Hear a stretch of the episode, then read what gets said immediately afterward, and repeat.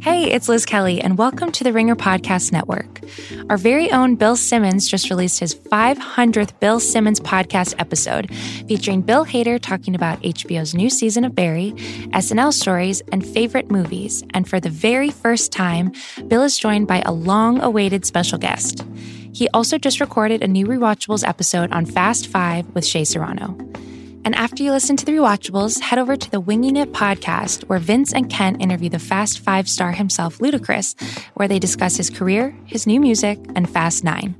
You can find these episodes and much more Ringer content on Apple, Spotify, or wherever you get your podcasts.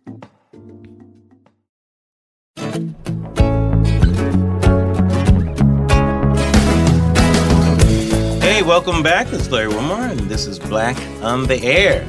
Yes, good to be back. I have uh, one of my favorite guests, Mr. Travon Free, in the hash with Yeah, me man. today. Thanks for coming by, Travon. We're just going to talk to Travon the whole time. There's a lot of issues out here. You know, Travon and I, we we uh, respectfully disagree on things for, that we can laugh about. I think is our relationship. You know, I kind of tease him. He's like my younger brother in some ways because I've seen his career. I'm so proud of this guy too. You know, I've seen Travon when he was just breaking in. He's one of those guys that you know, sky's the limit on what he wants to do. Very creative, very funny, multi, multiple Emmy winner. Yeah, thanks, man. Travon Free. Thanks, man. I mean, talk about I stuff. spend a lot of my life admiring you, so. Oh well, you're very I'm, kind. I'm trying to follow that trajectory. Good luck. No, I'm just kidding. oh, you want to be fired from this show? You want to, your show to get canceled? You want people to be mad at you for calling the presidents other? You know. All right, we'll see. Um, one of the reasons why I wanted to invite you in and have this conversation, we're, we're recording this on Sunday, last day of March. Tomorrow's April 1st, so I think this is going to drop soon. And right now, you're on the negotiating committee for the Writers Guild, right? Right. Now, the Writers Guild right now, for those of you um, not playing home game, Writers Guild America West, Writers Guild America East. It's you know, it's technically two guilds. That's one guild. It's hard to explain that right Yeah. now. But right now, we're having kind of an existential fight with the agencies, the talent agencies, over the nature of their representation, because there have been some issues that have been affecting that definition of how we're being represented by them, and this agreement goes all the way back, I think, to the mid '70s and it has to do with something called packaging and what they're doing and producing. And I wanted to talk to Travon about it because there's a major vote that just happened. And when I say existential, it may change the nature of our relationships with agents forever Yeah. or the role of agents in the industry. So I explained it a little bit, Travon. Can you explain? So, what is the major issue that we're having with the talent agencies? And they're collectively called the ATA, Yes. right? What does that Um, stand for anyway? Uh, it's like- Association of Talent Ta- Agents yeah, or something yeah, like that? Yeah, Okay. Association of Talent Agencies. Okay. The I think the major issue the the guild has is that they believe there's an inherent conflict of interest when the the agents negotiate their fees Mm-hmm. directly with the studio instead of on behalf of the client. Right. So when you when you That's what packaging is, right? Yes. And so if we believe if you are not incentivized to get your money based on how much money you get your clients, it then changes the nature of how much money your clients earn over their lifetime. And we've seen large declines in writer salaries and salaries of different levels of writers since packaging's really exploded in this like modern era of television. And so it's a, it's starting to affect it's a, it affects directors, it affects actors. And so we just want to say, uh, hey, let's take a look at this and possibly either get rid of it and put you guys back on our side since we employ Right. you. Well, let's let's first give a layman's definition of packaging. So, packaging, from my point of view, I think is when okay, you- where you're putting together a TV show on television. The writer usually does what is called creates the show. You know, they come up with an idea or they develop an idea, and they're called the creator of the show. And many times, the agency that they're with will ask will like put together maybe a director this is how packaging used to work and maybe um, an actor let's say they team up that writer with the director and an actor who are all from the same agency and they call that a package and because they have presented this package this is the way it used to work by the way because they have presented this package rather than get 10% from these three distinct Right. entities they instead get a certain fee from the studio itself, and these the actor, director, and writer don't have to pay the agent that ten percent commission. Right. So they get a savings on that. What the agencies get instead of their commission is a direct fee from the studio, and that's broken up into three parts. There are two different parts up front, and then there's a portion of what's called the back end, the profit participation Right. that they're promised um, in success of the show. Right. So, and the conflict has been because um, if they are now getting profits from the show or they have a stake in the show, that the cost of the show is more important to them than the price their clients are getting paid Right. when they're involved in that, right? Is that a fair way to say it? Yeah.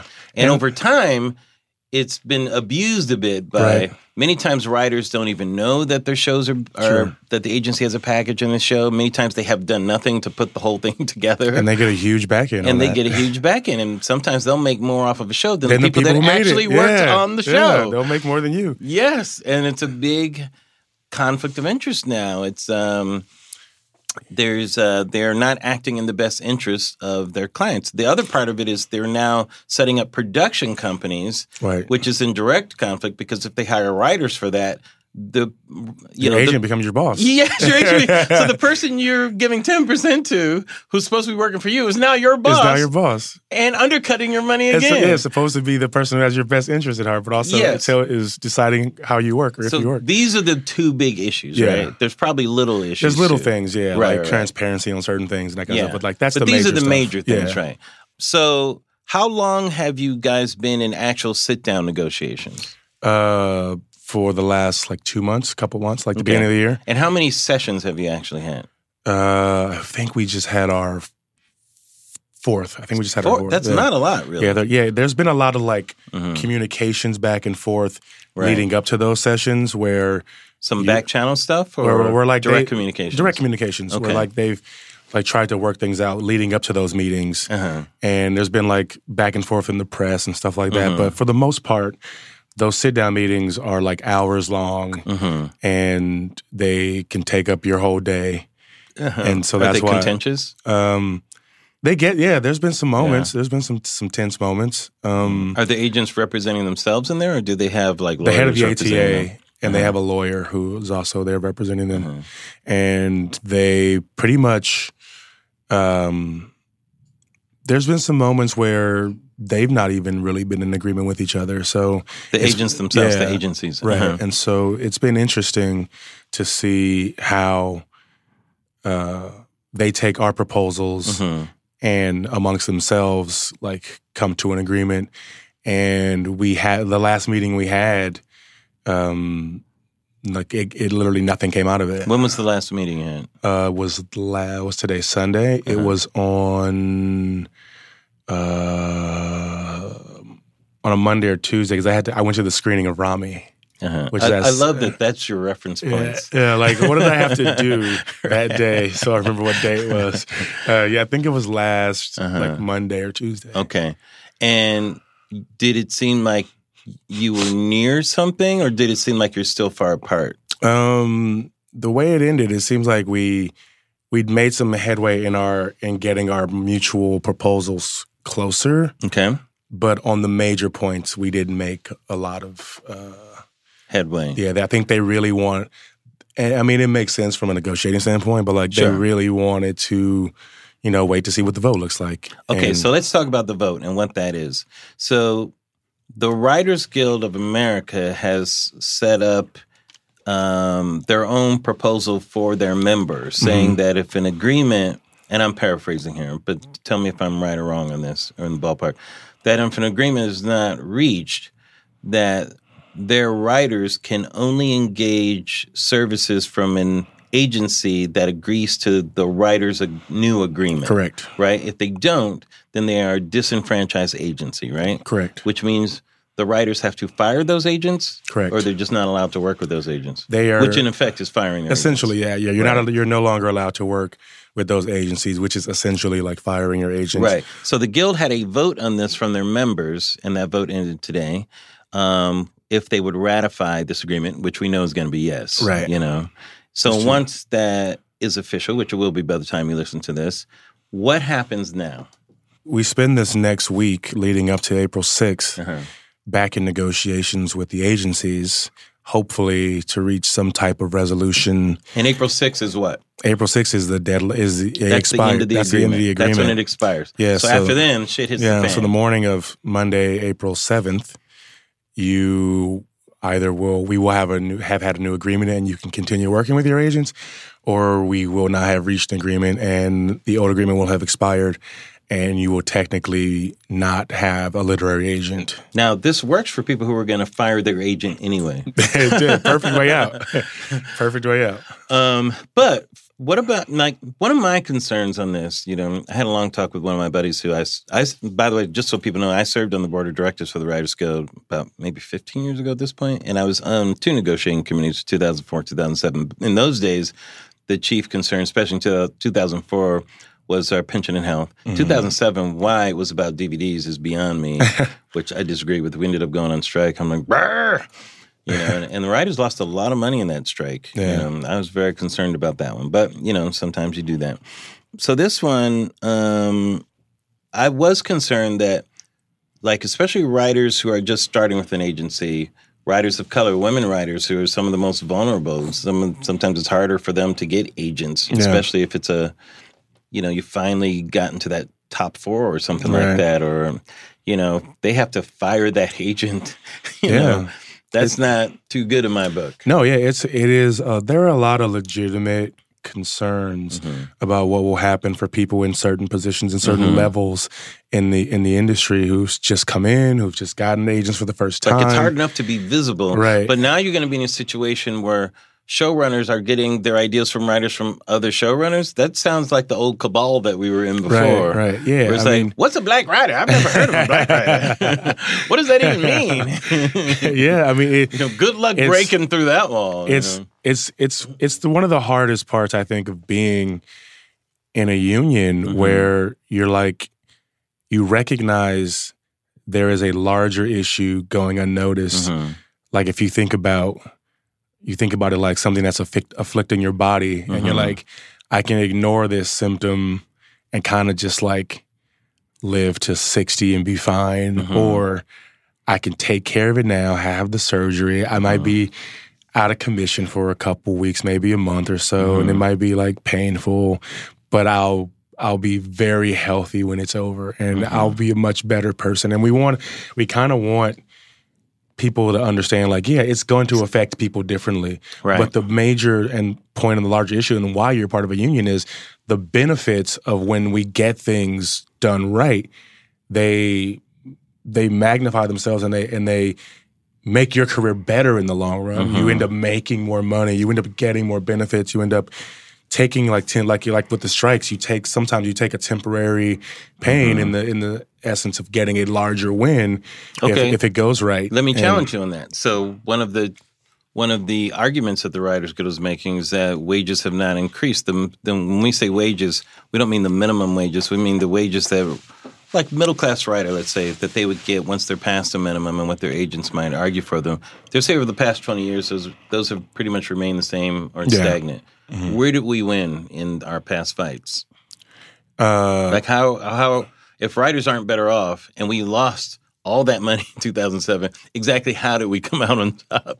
I mean, we in the last mm-hmm. in the last MBA, we made some gains in mm-hmm. healthcare. We made some gains in minimums, mm-hmm. and uh, in, and we made some gains in sh- in changing the definition of of how long a writer can work on a show and be held on the show, which affects their annual income if they're like stuck not being able to work because the show is keeping them for 20 Give them more freedom. yeah, so Right, that they so can they're not have, so they, yeah, so they can make Right. more money. And so that alone, if a show can't work you for 13 weeks or 20 weeks Mhm. and then mandatorily hold you for another 20, it allows you to go do another job and make more money. So that Yeah. alone has like now the writers who were stuck in these long, which was uh, happening a lot at streaming networks, Mm-hmm. who were stuck in these contracts where they could only work on one show a year. HBO would do that too. Yeah, that's and true. so Yeah. now, And I did this last year. Like I worked on back to back I remember, shows, yeah, yeah. and that allowed me to like double my I remember income. when you were just developing your show. yeah, And you were kind of stuck in that I- for a while. right? yeah. And so it it allowed me to not be stuck in Mm-hmm. uh, a deal or a, a- a show situation where I'm being held for another 20 weeks Mm-hmm. in case you want to bring back this show, and instead of making like what a hundred thousand dollars for the 10 weeks or 15 weeks on one show Mm-hmm. for the year i can now go work on two shows and maybe make 200 220 Mm-hmm. and that along brings starts to bring people's numbers back up on average Right. and so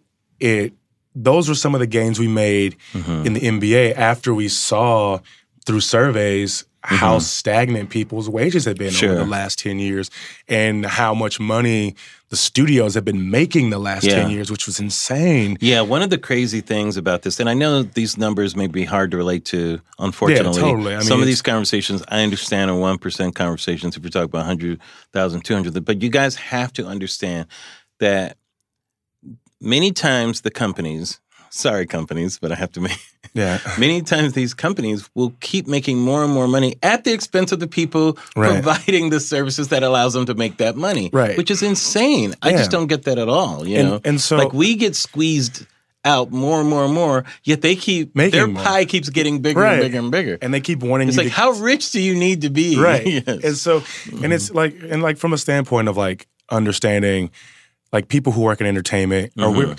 similar to athletes like we Mm-hmm. Yes. we work for people who make an ex- obs- a obscene amount of money Right. so by nature our salaries tend to seem high on compared to the rest of the world or an individual the 99% whatever you want to Mm-hmm. and call remember, it the guild and deals with the minimum salaries, not Right. the exorbitant yeah, salaries. your agent's responsible for getting you anything above the standard minimum Right. that our union sets for you and there's so- several high-profile people, your Shondas, your yeah very rare Ryan Murphys, who get these ridiculous numbers, and but those are the things that people read about. But Yeah. the Most of us are not majority doing yes, that. that's Yeah. right. Most of us, like, Yeah, you're we're trying- living very, like, normal, good Yes. lives. And by the way, a good career in writing is 10 years. Yeah. You know, and how long are you going to live? 70, 80, 90? You know, Right. 10 years is a decent career in writing. You know, Right. acting, it's maybe seven. Right. You know, yeah, it's very short. So you need to make as much as you can and Right. try to, like, you know, create a life for yourself because writing's not like being a banker or something that you can just Mm-hmm. like make money hand over fist unless you become a Shonda or a Ryan or a Kenya, Yeah. one of these guys. And so while those numbers sound large comparative to someone who's like, well, I only make thirty five thousand. Where it's like, yeah, like I might make hundred thousand dollars, but twenty five percent of it's gone immediately, and then another half of it's gone for for taxes. So. Mm-hmm. It's not like we're getting like rich as re- as standard TV writers. We're just Not compared to the companies, right? that's for in sure. comparison to our employers, we are making uh, pennies on to what they make off of us. on the product that many times we're responsible Yeah, for. that we there's a blank page until we put words on it. They don't have Right. a there's no Game of Thrones until those guys write words, and then that becomes a billion dollar enterprise. right. And What do you so- think is going to happen? Do you think there's going to be an agreement? What do you think is going to happen? I think if the or do number, you think this is going to go on for months and months? Do you think, like the way strikes do? I think I, I, I think if the if the number in, in the vote is high enough, it'll move the agencies to like come come closer to making an agreement. Mm-hmm. Um, I think if it's if it's not high enough, then that definitely makes them feel empowered. Mm-hmm. And I would I would love for us to to not have to deal with people firing their agents and uh-huh. and things of that nature. But if it if it comes to that, I honestly don't know how long the agents will hold out. I don't know what their strategy would be because I, I I think about when we when we looked at how many writers said they were getting jobs without their agents' help. So like people were getting jobs through personal relationships. It was mm-hmm. a high number of people who were like, yeah, like my friend calls me and says like Sure. I'm doing this show, which happens to us a lot. And mm-hmm. then you like you call your agent, you go, hey, this show, my friend hit me up about this show. Can you guys like do like figure it out? And then mm-hmm. you'll get a job that way. And so a lot of the established writers have that kind of thing going for them. And I guess it's a tricky situation to put writers in the position from an agency standpoint of proving to them that we can employ, we can gain employment without their help uh-huh. on a, to a certain percentage. And and I think if that number is high enough, it can possibly show their value might be diminished in that regard. Uh-huh. That we might be giving away ten percent of our money for as less help than we thought we were getting. Wow, that's And pretty low. So you think that you think there's a possibility of a future without talent agents? I think it's possible. I mean, I don't. I don't know. At least Oh, what about all Not- those jokes about agents? I mean, not. I don't think it. I don't think for everyone. Mm-hmm. Um, I think. I think it, it is a possibility. It's it's one of the options where, I mean, it's going to be the thing. If they if we don't have them, it does it does fall onto us. Mm-hmm. And then if left to to prove that we can be resilient in that way and gain employment, um, with the help of like friends, managers, and lawyers, Mm-hmm. um, yeah, that's a risk they have to be willing to take right. and it it it would shift their entire business if literary clients somehow on the whole or to a certain percentage found work without them. Mm-hmm. Um, ideally, you don't want you would you would like to restructure the contract, the deal, and and get it to a point where everybody's happy and we can continue our relationships with our agents because they do do good work for us. Like I mean, there are definitely things we don't deal with because they deal with, and mm-hmm. we get our above minimum salary because of how they negotiate. But for for too long, I think it's been not not moving enough, not not going in the right direction, and part of that is trying to resolve what looks like a conflict of interest in terms of how you negotiate for our salaries, especially since packaging has morphed over the last 40 years. Have they brought up any issues that surprised you? You know that kind of took you guys by surprise, or you thought, "Oh man, you know, I can't believe they said that." In any of the meetings I've been in, um, Without you know giving up any confidentiality Right. issues, you know.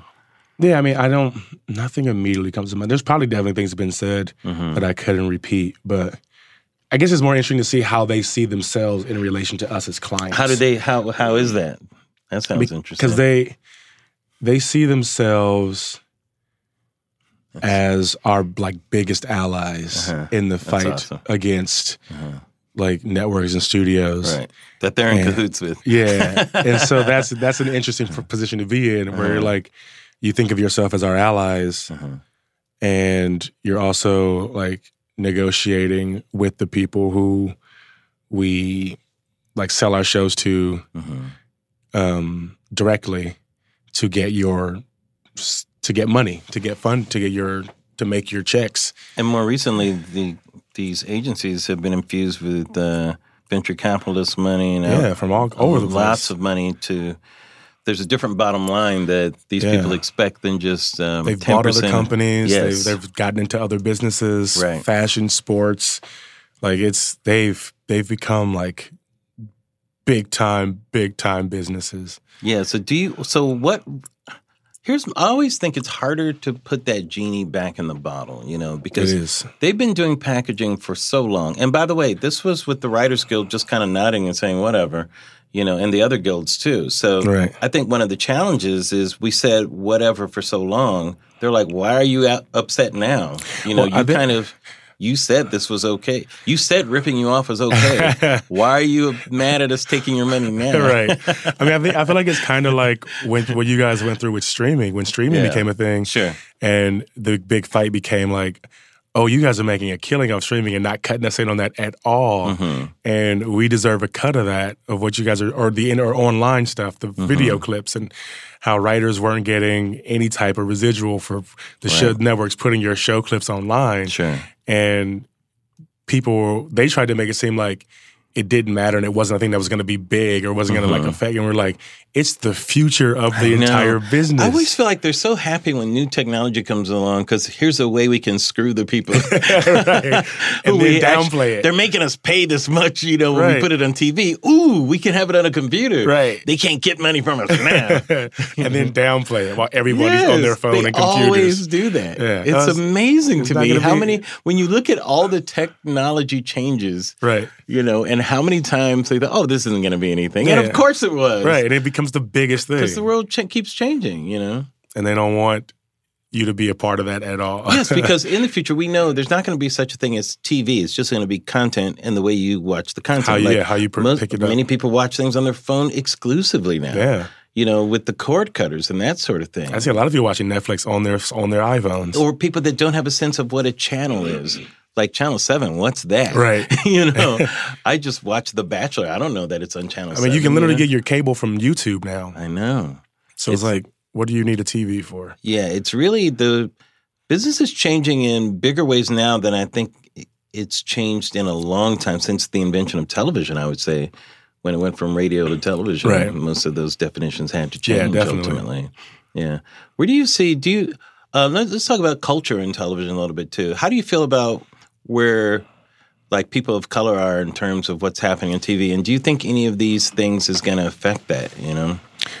These I- fights. I feel Are you like- happy right now? Do you feel like we're getting, there's more happening?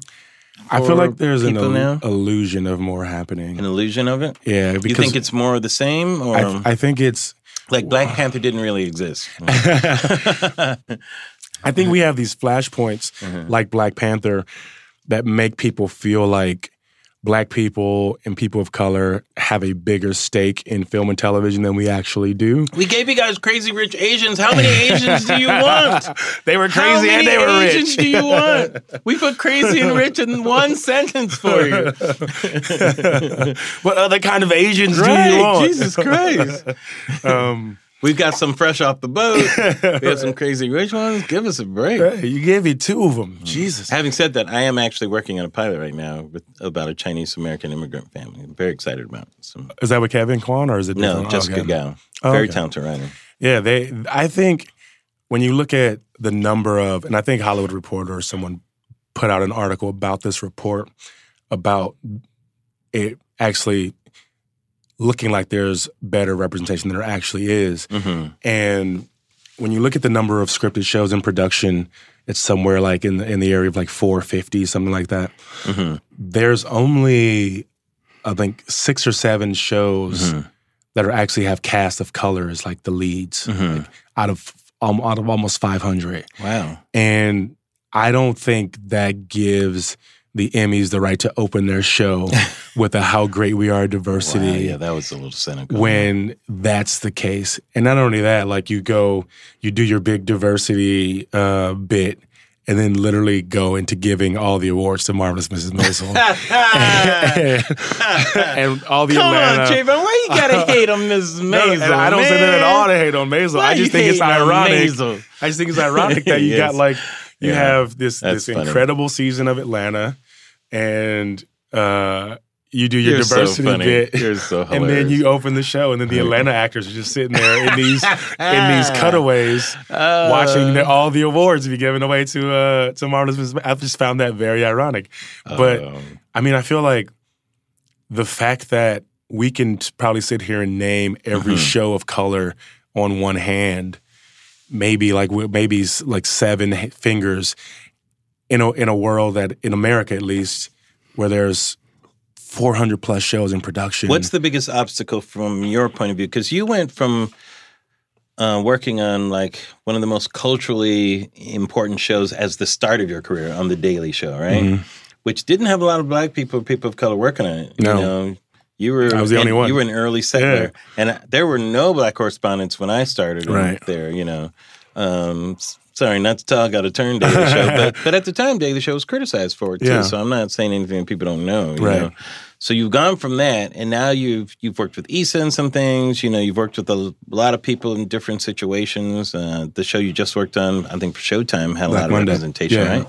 Yeah. So how do you see it from your perspective in terms of like? Let, let me frame it in this way, because I know you've you've been in the business of trying to create things. What have you seen as maybe has there felt like there's been resistance to a certain type of storytelling, or does it just feel like, well, you know, whatever, it's all the same? I feel like it's a mix of I don't know if that question makes sense. No, no, I understand what you mean. I think I think it's a mix of there is at an executive level in in some studios a resistance to letting people of color tell a story they may not fully understand Mm-hmm. or that they may only understand up to a point. Sure. And then when they get to that point, then the the the corporate fear kicks in of like I Make don't know. white! Yeah, I don't right, I don't know what this is. Like can you Uh-huh. and and I think there's a mix of that and a mix of just general like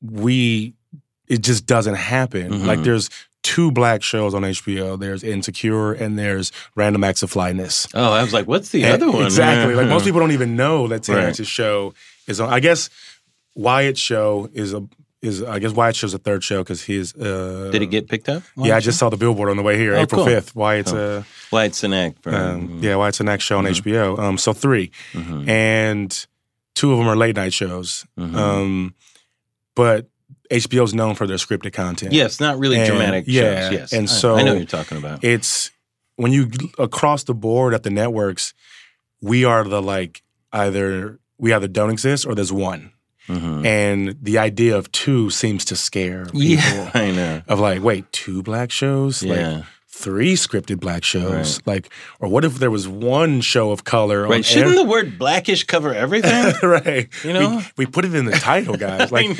like, could you imagine if every night we programmed there was a show of color for like? I It know. it seems like that's still too hard for people. Like, I know. Like don't back in the day, they used to always have to uh, program all the black shows on one night. You know? Yeah, one Like, night. I used to call it "nig at night." You know, I'm like, I'm like, Nigga why do they think all the black people? We gotta all be on one night, Yeah, right. if you don't get it on uh on, know, on sorry. Wednesdays, sorry guys. yeah, but I interrupted you saying. but uh, but yeah, like I feel Mm-hmm. like if if we really if the networks, I would say like this. I think studios and networks are interested in the idea of diversity, mhm. not the work of actually creating it.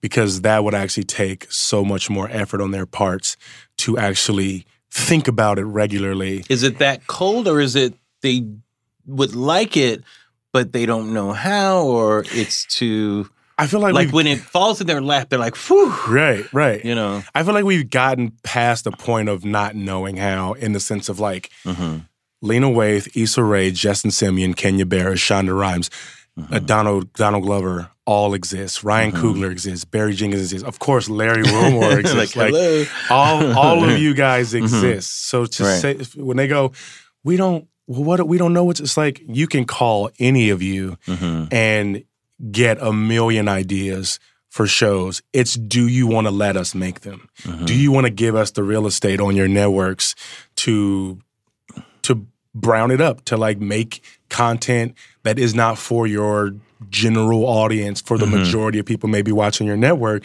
and when you look at how they program they can do whatever they want. We see the shows they put on where you're like, how did this get on the air? Yeah, and right. it's like that show made it and you're like i have five ideas Mhm. that are stronger than that that i can't get anybody to buy into yeah. and so you start to the more you keep running into that door And some- that wall yeah. you start to feel like well i know it can't be me it can't be mm-hmm. like that every idea i have is bad and every idea they have is Right. good Do you feel like there always can only be one or just maybe two representatives of us in a particular thing? It seems like sometimes too. It, do, it does seem like, like, I want to. I'm hoping that there's another Jordan Peele too, because I oh love Oh what, God, Jor- yeah, what like- Jordan's doing is amazing. You know, he's changing shit up. You know, on his own, and he's doing it because his first movie was so big. You know, he has the where yeah undeniable he can do that now, and he's doing it. And I always wonder. Can w- will the business accept another one? and Say no, we already got that over here. Yeah, like, you know what I mean. Like I think about stuff like that. yeah like and i i, I, love wonder the, genre same thing part of it Because Mm. it's like, imagine if there were five Jordan Peels be doing different types Right. of that. Not that they're all clones of him, but yeah, but like five But people with that level of success, Yes. that level of talent, Right. Who who who brought that to maybe comedy or brought that to Right. like uh, um, uh, drama or different types of. He's very sci-fi focused in his Mm-hmm. in his in, in horror focused in his work, but like five different levels of of that, and I think you can create that if you give people the opportunity to work, give people the opportunity to create Mm-hmm. Right. things. Get like one, you need to start with putting people in the rooms because it's like how Mm-hmm. Making do you even decisions. Mm-hmm. yeah how do you even groom talent to be that good Right. if you're not even learning anything from anyone if you're not in a room if you're not on a set Right. if you're not like I I I think Jenni Konner did so much for me You worked with her in camping. I worked working with her on camping. Mm-hmm. She like I can't thank her enough for the le- the lessons and the, the the education I got Mm-hmm. working on camping from the writers' room to production Mm-hmm. to following her around into into meetings, showrunner meetings, director meetings. Like that education's She invaluable. was a gracious showrunner. Yeah, like a she, generous like, showrunner. Mm-hmm. She's so good at the job, and for someone to say, "Let me like, come on, let me show you Mm-hmm. what this is like." Let like read these emails about this particular decision I have to make. This is Mm-hmm. what like this job is like. Like to me, there's like the showrunner training, and then there's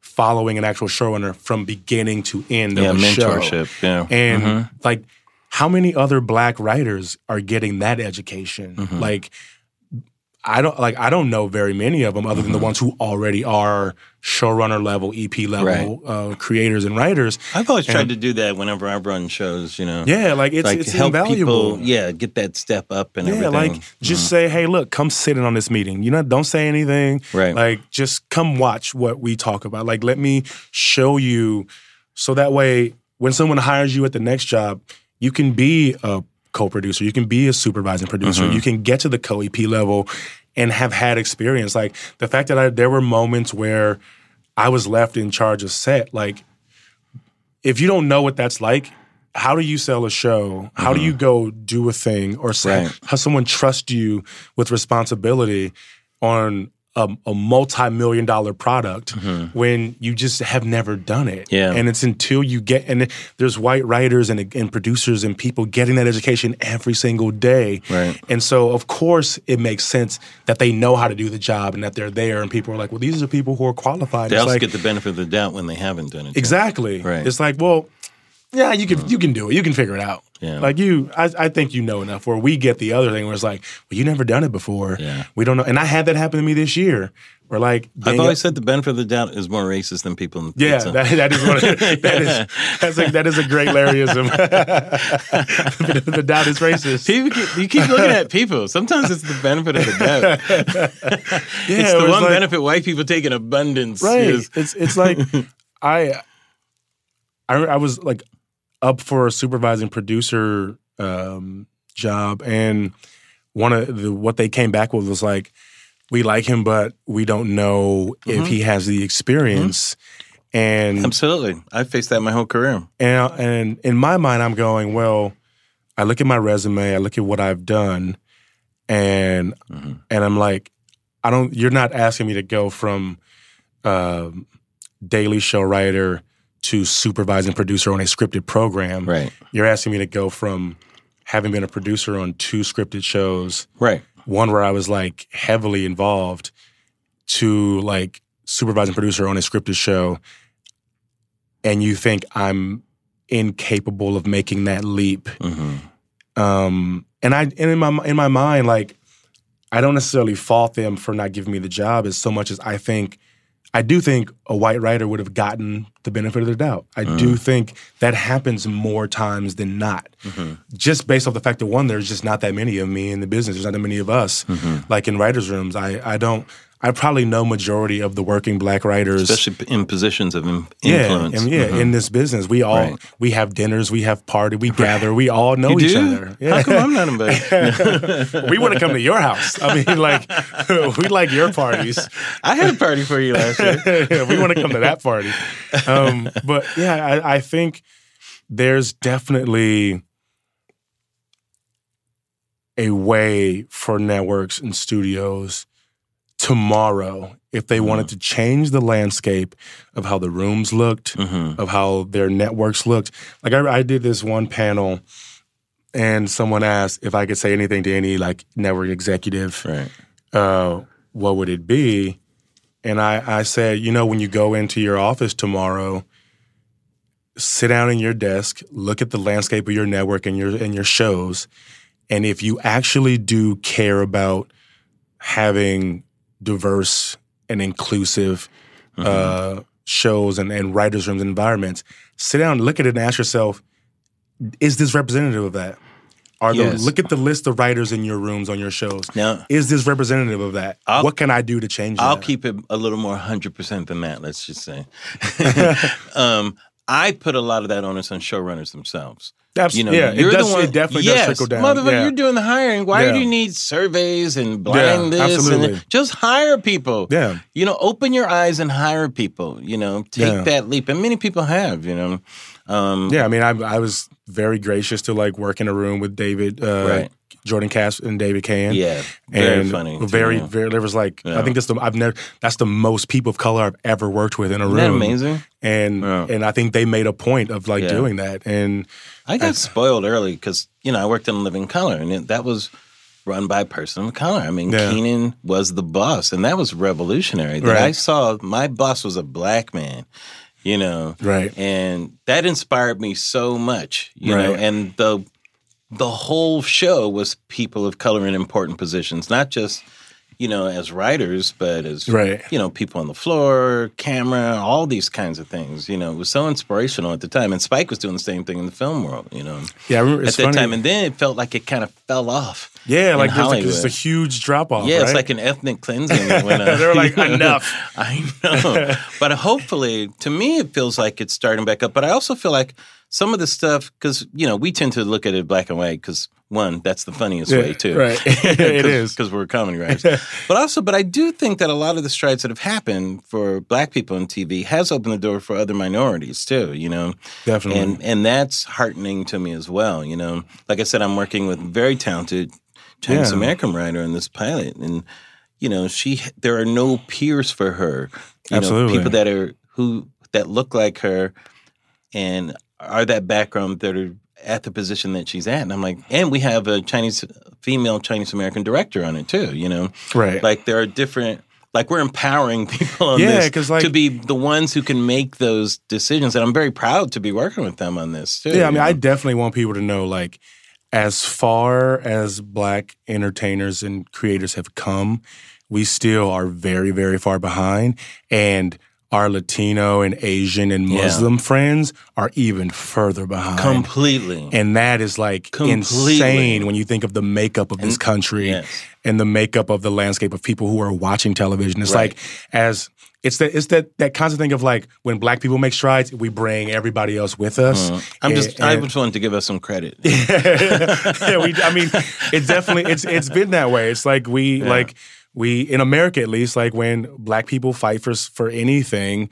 We, we it's with the understanding that Mm-hmm. Latinos and Asians and Muslims and any other marginalized ethnicity like is coming with us because we all get lumped into Mm-hmm. Right. Mm-hmm. that same group of non-white this, non-white Yes. that, and, And- so Our fight was so specific, Right. Such a clear demarcation of morality. And so I'm like, I'm always like, I love the fact that Ramy's uh, a show that's, that's it's and, and I saw the first three episodes and it's Mm-hmm. Yeah, incredible. it looks awesome. Yeah, It's so Do you good. want to describe that because you're mentioning it? To, some Um, people so yeah, so Ramy about. Ramy Youssef um, comedian, is a right? comedian who has Mhm. a show come out on Hulu in April. Yeah. and it's a show about him um being a Muslim who lives in Yeah. in New Jersey with his family, and is like basically like trying to find his way in life and battling with his uh, his um, wanting to be uh, an individual.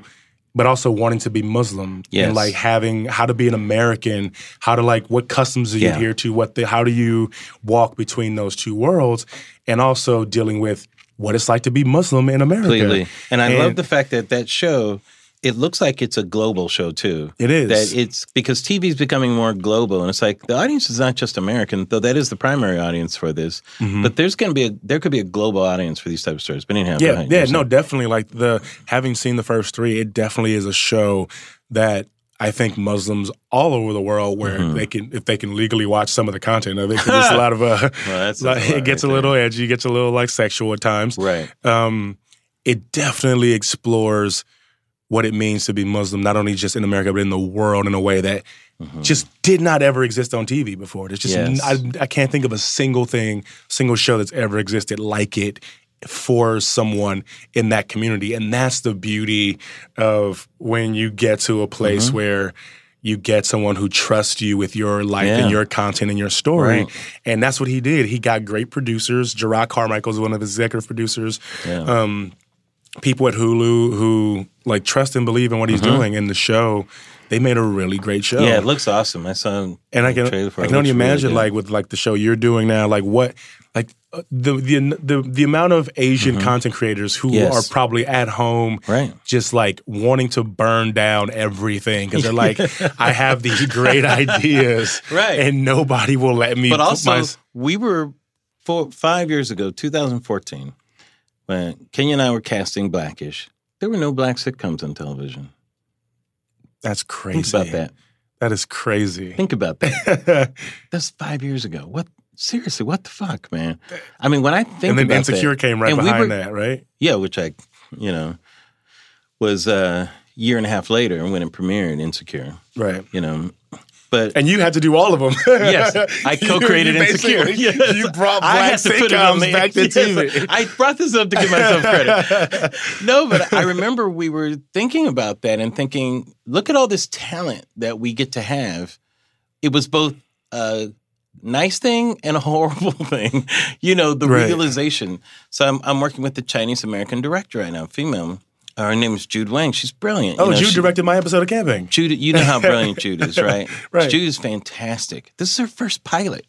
And I'm like, how the fuck is this her first pilot? It's crazy. It's crazy talk. It's crazy talk because it should have happened before. Right. But we're happy that we're Right. we get to work with this Right. fantastic woman, you know. Um, so yeah, man. Sometimes we got to do the shit ourselves, Yeah. you know, and just And like hope that, they let know? us. Yeah, well, yeah, just push it through. But that's why Right. it is nice just when you see people like uh, Shonda and and the new people coming up, uh, like Jordan and Easton, those people breaking those doors open. Um, let's switch the conversation a little bit. See, I could talk to Travon forever and stuff. There are a couple of things I wanted to talk to you about. Okay, first, I do want to talk about the election and when we end. But Okay. first, I have to ask you, Jussie Smollett. I, I haven't talked to you about this. I don't think so. Did No, I I? don't you think we it? have. I don't think we talked about it. Okay. All right. See, I always thought something was weird when it first happened.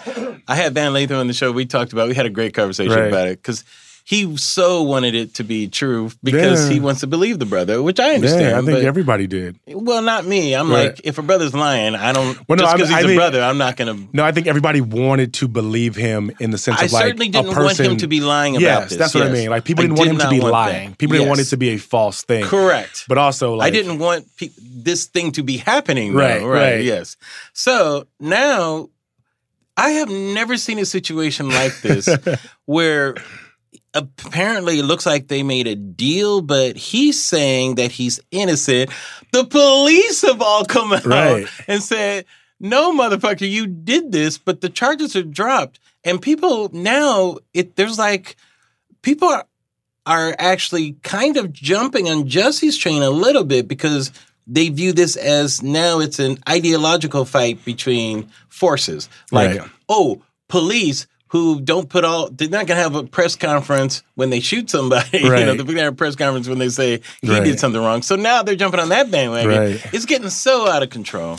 And uh, Chris Rock was on NAACP Oh, heard, and had the funniest joke where he said, "Man, this is a waste, Waste of, of- light skin." a waste of light skin. a waste of. He said, "You know what I could have done with that light skin and curly." Chris, you've done pretty well for yourself. Yeah, you you worked it, man. But the point of his joke was he doesn't believe him.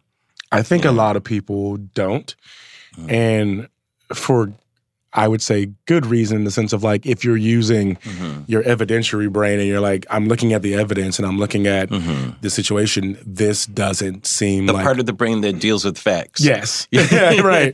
The part where you're like, okay, th- these things Uh-huh. don't necessarily line up and make sense to me. Then you you can't walk away from that situation. Police excluded. You can't walk away from just what you heard from him and what was found that that actually happened. And Uh-huh. I think with the whole um, like the the charges being dropped, Uh-huh. from what I read and heard from like uh, even like Judge Judge remember Judge Mablean? She was talking about this on her Instagram. yes. Like she was she, the, Judge Mabel. uh, some- someone sent me a clip of her talking about this. We're like, they made some type. I forget the name of the type of deal Mm. that happened, but it's basically the the same as saying we're not saying you're innocent. You're essentially admitting that you did this thing, like filed a false, false police report or whatever the thing was, Mm-hmm. but we're not charging you with the crime because we can't. I guess the DA doesn't feel like they can prove it in court. According to the police, they can. Yeah, but Yeah. the DA is like, but to to be like, if you if you think you're innocent, if you like think you really didn't do something, why do you give up ten thousand dollars? Why do you do community service? Why But- do you? I mean, I'm But it just was a grand jury recommendation. This was a grand jury recommendation. Right. You know, that this go forward. right. It's very weird. It's crazy. It's very weird for that to happen, and then you still end up.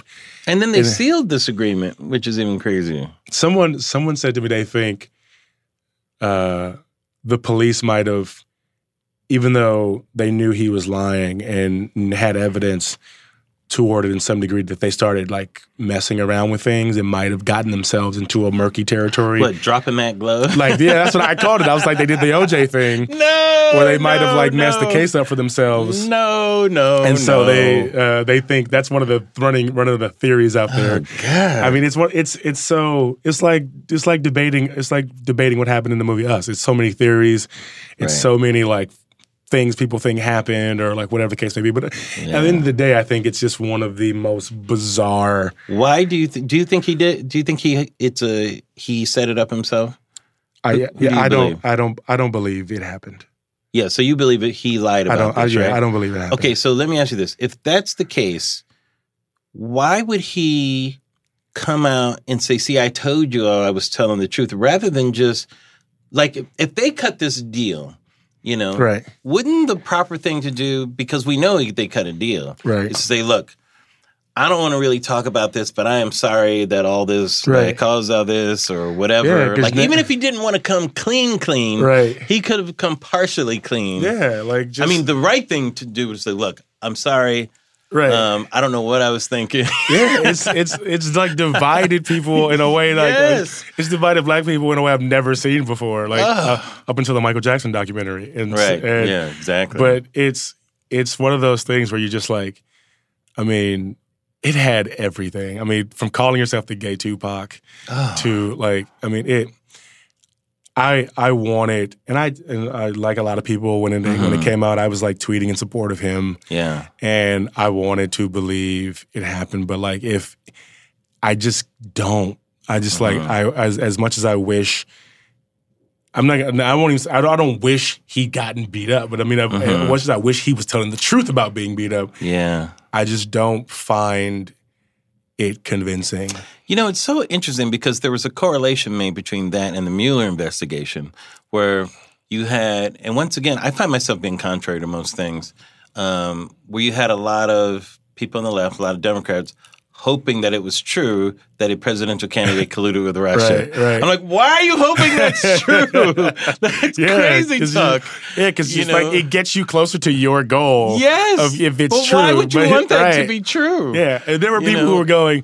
I wish this wasn't true. I wish the president, but I hope But we I hope find it that he true. did, so that we can do blah blah blah. Like, Yeah. yeah, it is a, a strange. Why do we want a Manchurian candidate? Right. Like, why would you hope Right. for that? You know, but I get it. You know, they're hoping for the worst of Trump to be out there so he can be getting gotten out of there. Right. But, like, I never thought that Trump colluded with Russia because I thought the question was improper. To me, the correct question was, would Russia collude with Trump? Right. you know, Right. and that's no. Are you kidding me? The with Putin, the ex head of the KGB, say, you know what? I think I'm going to tell uh, an American running for the presidency of the Right. United States that we are actually interfering with their election, and would they like to know about Right. that and help us out? You know, I think th- I think the thing Mm-hmm. that that actually I think the the bigger truth, the thing we should have been focused on, is Russia definitely interfered in the election. correct. That's the thing that I think blended into the collusion stuff. And I think it was the Trump administration's fault in the sense of they found so many instances of them communicating with Russia in these Yeah. back channel ways Right. and in these dirty, like dark, secret ways that they weren't supposed to.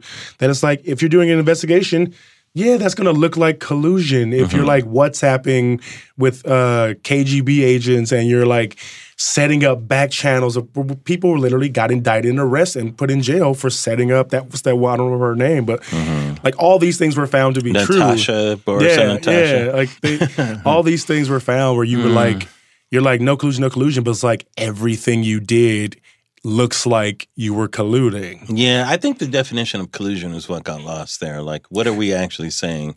Because I think that word was just thrown out, you know. But I never thought Trump was smart enough to do that type of stuff either, you know. But we also necessarily don't know because uh, Mueller's report, of, of according to what what they know about it, said that he didn't come to a conclusion. He didn't say no collusion. He said it was he didn't he didn't determine it. Then But let me also- answer it for you. But we also Let me haven't read for the you. Donald Trump did not actively um, engage with the Russian government to win the election. There. yeah. I get I, I that get, did not happen. I mean, I don't want it to happen, but I also it did not happen. It just didn't happen, you know. Um, I think he's just a like a like a moron like dude in being there who just Trump didn't even know he was going to win. yeah He thought he was going to be out of there and this would help his business or Right. whatever, you know. Were the Russians involved in Hillary's hacked emails? Absolutely, yes. Yes. You know, in WikiLeaks and Right. you know, did Roger Stone know about that completely? You know, Right. but that's different from saying the Russians who were trying to affect the election through Facebook and all that were directly or whatever Russians were directly involved with the presidential candidate to do that and was also you know, involved with them directly to affect the election. Right. That I don't agree with. If mm. that's what the definition of collusion is, Right. I don't think that happened. You know, Right. would Trump and them do any kind of dirty tricks possible to win an election? Completely. Yes, absolutely. You know, that's what that's a politician's job. right you know, Yeah, I- why I- would you hire Paul Manafort if you weren't interested in dirty dealing? Right, exactly. Completely believe in that. But this particular one, I think, is a stretch. But you know, that's just my opinion on it because you know I'm on that.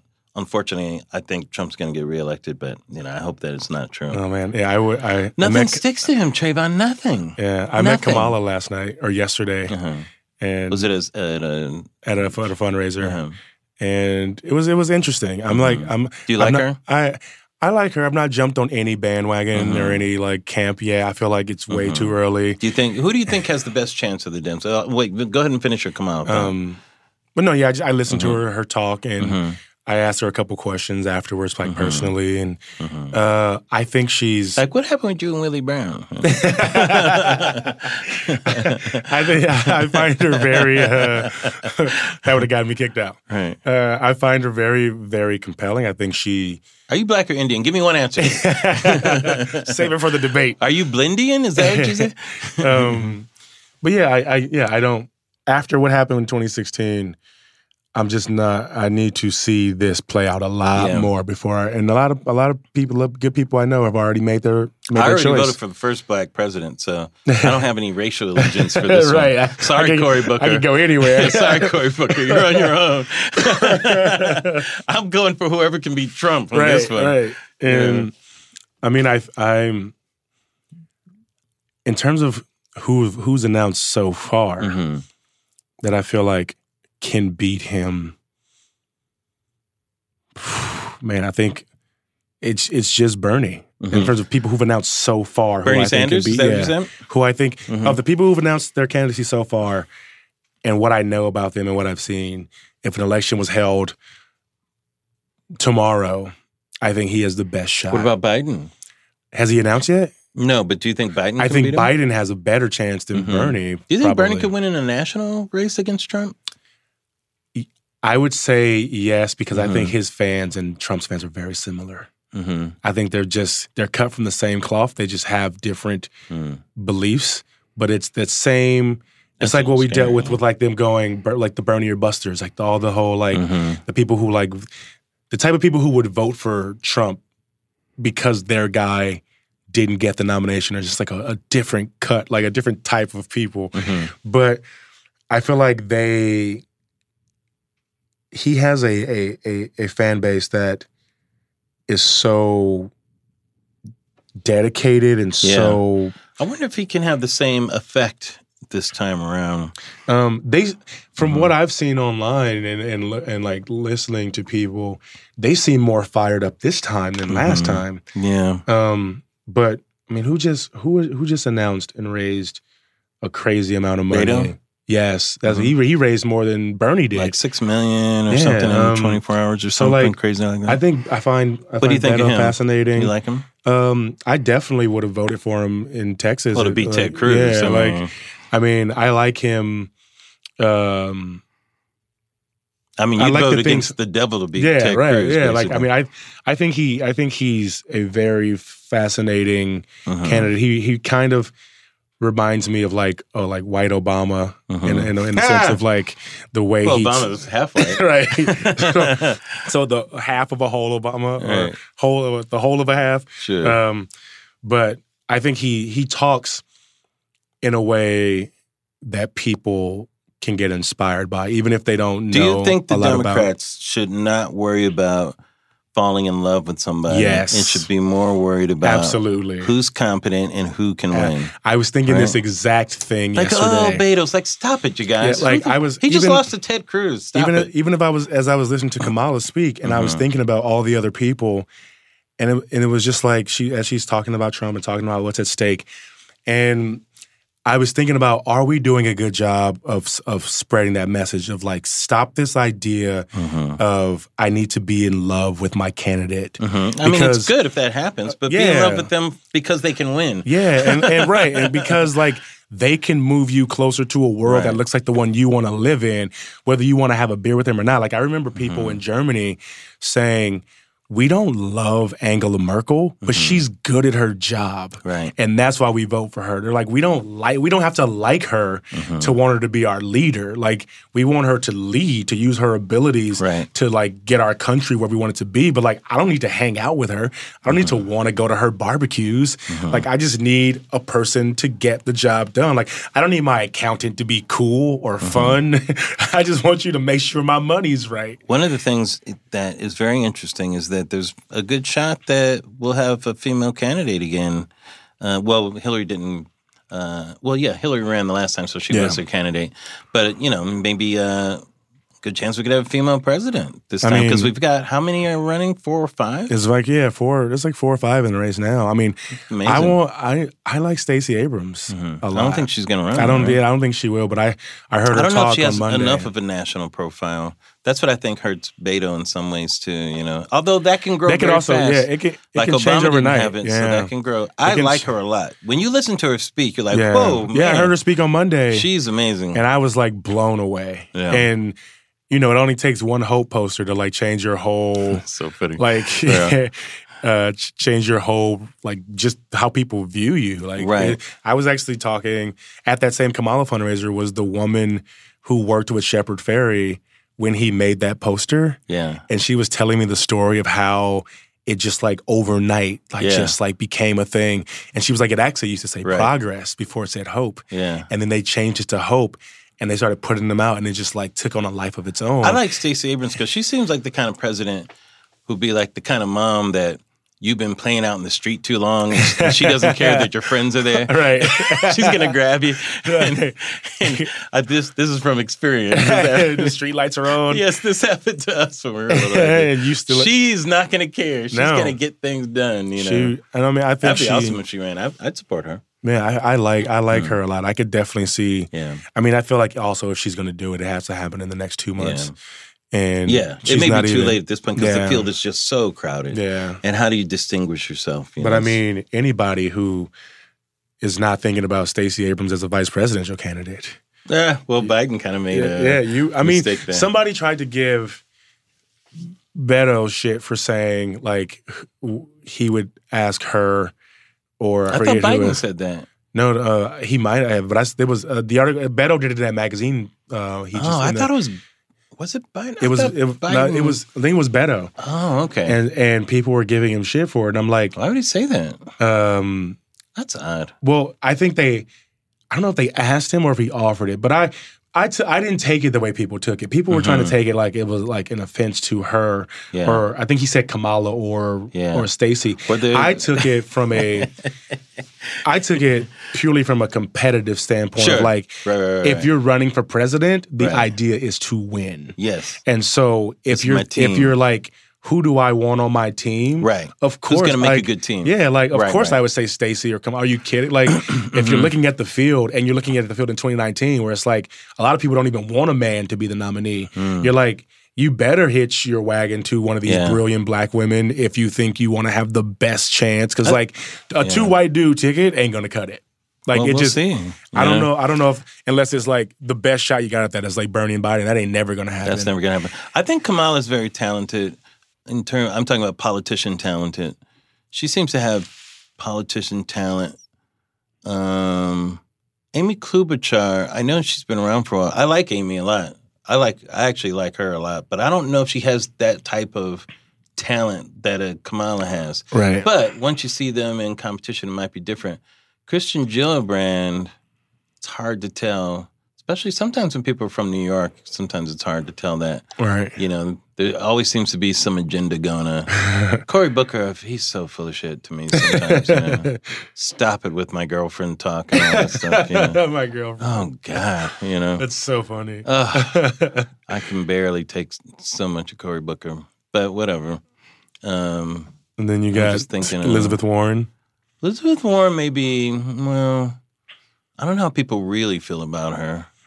Yeah, Um, she. I think she set the table for a lot of the issues right now. Definitely. That's what she did. Yeah. You know, and the way AOC is still taking those issues, but um, like she and Bernie set the table for a lot of these people. I you mean, know, and they're both running, so that'll be interesting. I mean, can you imagine when she can run for president? Oh yeah, it's crazy. Like that's gonna be nuts. Oh, nuts. yeah, She's I would never underestimate her. Yeah, she's like, Are you kidding? Yeah, I would never underestimate her. Uh, She's only going to get better as a politician and everything Yeah. too. And she's already like she's unbelievably po- politically talented. Yeah. that's like raw political talent. Yeah. You know, like Bill Clinton had raw political talent. They're just so good at being a politician. Yeah, I could know? totally see her like just like being an, an incredible president. She's a star. Yeah, Yeah. she's a star. So yeah, I'm I'm right now. If you the way that I'm classifying people, I'm looking at do they have that politician talent, that star talent? Right. I don't know. if Biden has that. You know, Biden has. He's tried to run for president before. I don't know how much raw politician talent he really has. You know, I feel I like- don't know if he can beat Trump. I feel like, Like people, Bernie has a lot more than Biden, as far as I'm concerned. I think people's appeal to Biden, and this is like I don't know if you saw that that poll that had him at the top of it. Yeah, so Um, but a lot of that is recognition. I think I think it's so. I think it's a mix of recognition. I think it's a, a mix of like he's got the Obama touch. Yeah, I don't know about and- that. I think he's having problems with Biden touch. You know, like I think some of that stuff is going to come out. I- actually, I- like it already has. Oh, it, it I think more of that is on its way. it's going to get nasty. It'll be more I- than what Al Franken And had. I, I talked. I asked Kamala about this too, Mm-hmm. and, and she she mentioned like having a clean Yeah. debate season. With She's the, happy that with, that- with- that- that's yeah, like with the out, with yeah.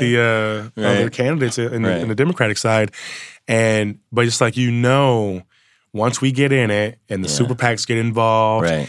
and it's like they may not be saying it on stage, but they're gonna be digging up all. They're Oh, gonna be. They're gonna, it's gonna be And mud Biden has the longest record Yeah. to unearth. It's just stuff gonna be about. so many montages He could of be the very things vulnerable, and he's going against a guy who Yeah. cheated on That's his pregnant irony. wife That's the irony. with the porn star. For Christ's sake, that nobody cares. They're gonna play the Obama articulate, nobody uh, and cares. clean statements, and like they're gonna do all.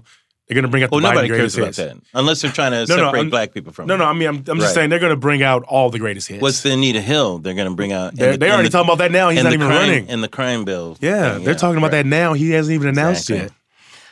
Well, we'll see. So if you have to put your money on somebody, right? Well, oh, who speaks to you the most? Like, if you don't have to worry about all that, who like who speaks to Travon when you hear them? You go, "Wow, you know, I like that person." Anybody? Nobody. Okay, Yeah, there's. I'm. I'm so really. maybe uh, that person hasn't dropped it. Yeah, it's just like I'm. I'm at that, but I, it goes back to what you were saying. It's like, who's the person who can, who I would just like, I may not be excited about, but like, Yeah. I think can win and can Right. do the job. And I feel like the field, the door's closing to announcing, yeah, and we're gonna end up having to just like pick a horse soon. yeah. And We'll see. it's gonna be it's gonna be and, and it's gonna it sucks because as much as I like to be behind a candidate and Right. promote them online and talk about them and talk about why I'm passionate about them. Yeah. This might be the year I'm just like, you know what? I'm Gonna step back. I might just have to be like, here's Yeah. who I like. It's not ideal. Yeah. it's not who I. It's not who I would have like necessarily like. This person You'll maybe like doesn't excite me. reason. Yeah, but Yeah. like I think this is what we need to do. Like this is who we might need, and that You might know, come. it's kind of what the Republicans did. A lot of Republicans did not like Trump, but they thought he could win yeah, because of his outspokenness, not because of his ideas, really. and I mean, it Mm-hmm. very well could come down to like maybe not picking somebody until they get to the point where it's like, yeah, would prove themselves in these debates and see how you do. yeah, Like that's where I think Kamala. I think Kamala to me is my front runner for winning debates because that's where her talent She's good at comes that. out. Yes, Yeah. you know, being a DA and Yeah. the way you can tell by the way she asks questions. yeah, Like, um, to me, I give her the edge in that type Yeah. of thing. Biden, you have to give him a little bit of an edge because of his experience in the world, foreign Right. affairs, and that type of stuff. Vice president, he's just been in all these. He's been in every meeting you could possibly be in about Right. something, Right. You know, behind the scenes and I stuff. I mean, he's the you know? Bin Laden. He's like all that stuff. Like, yes. So those are the two who I think would be the debate front runners, Right. You know, and then we'll see who the dark horses are. That'll be Yeah, fun. that's going to be interesting. I'm, I'm actually looking forward to this debate Me too. season for those reasons. Yeah. Like, it's going to be crazy. Definitely. All right, Travon. Well, thanks for stopping by, man. I really appreciate it. No problem. We'll Thanks see what's going to happen in this Writers Guild thing. Um, hopefully, it'll be by the time you guys hear this. Who knows? Maybe it'll be all sussed I hope so, man. Yeah. In the meantime, drop by anytime. Travon Free, everybody. Thanks, Larry.